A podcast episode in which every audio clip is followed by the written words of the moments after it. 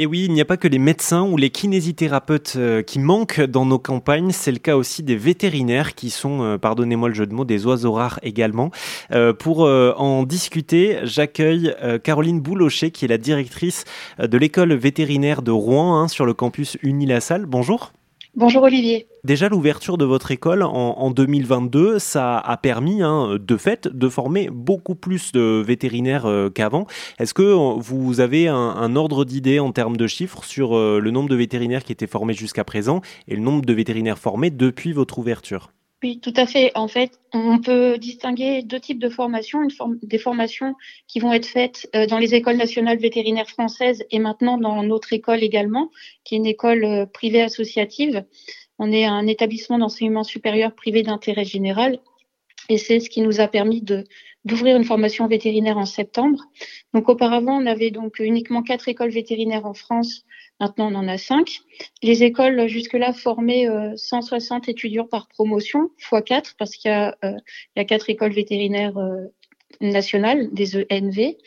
Et ensuite, nous, on a une promotion de 100 étudiants qu'on va augmenter à 120. Et forcément, le temps de former un étudiant vétérinaire, c'est c'est pas immédiat, c'est six ans.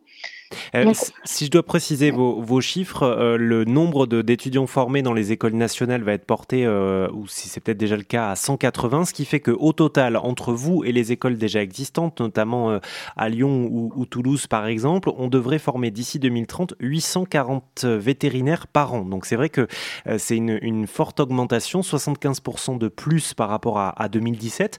cette augmentation-là numérique, elle est liée à quoi? Elle est liée au manque de vétérinaires en France? Tout simplement? C'est tout à fait juste. En fait, il y a de nombreux métiers où on a besoin de vétérinaires. C'est pas seulement vétérinaire dans un cabinet, on a besoin de vétérinaires dans des modes de fonctionnement libéraux, mais aussi euh, salariés, dans, la fonction publique.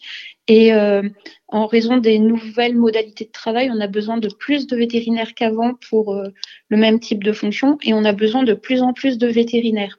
De l'autre côté, l'offre de formation a peu évolué, ce qui fait que Là, on se retrouve dans un moment euh, très tendu où on peine à recruter des jeunes vétérinaires et on a besoin de, beaucoup plus de vétérinaires. En plus, le marché vétérinaire, donc le, marché des soins aux animaux, euh, augmente de façon euh, très très forte. Un, dernier mot sur euh, euh, le, déficit de vétérinaires, notamment dans les campagnes. Vous êtes euh, implanté à Rouen, hein, qui est une terre agricole très très importante en France. Donc j'imagine que vous formez des vétérinaires de ville, mais j'imagine que l'accent aussi est mis dans votre école et dans les autres sur l'importance de la présence des vétérinaires en milieu rural ou à la campagne. C'est tout à fait juste, Olivier. On a d'ailleurs euh, un indicateur de, succès, de réussite du, projet, parce que c'est un projet en, déploiement euh, qui nous a été euh, demandé par le ministère de l'Agriculture que de former des étudiants qui ensuite iront s'installer dans, dans les collectivités et en particulier dans le territoire rural. Ça concerne toute la population, ce manque de, de vétérinaires, même si on ne s'en rend pas forcément compte au quotidien. Et c'est le vétérinaire rural qui en particulier va euh, être le garant de la santé euh, des, animaux d'élevage, qui va euh, donc travailler de pair avec l'éleveur. Et quand il manque ses vétérinaires, c'est toute la chaîne de sécurité alimentaire qui est impactée. C'est aussi la qualité de vie des éleveurs parce que c'est eux qui souffrent en premier plan et au premier rang lorsqu'ils ne trouvent pas de vétérinaires.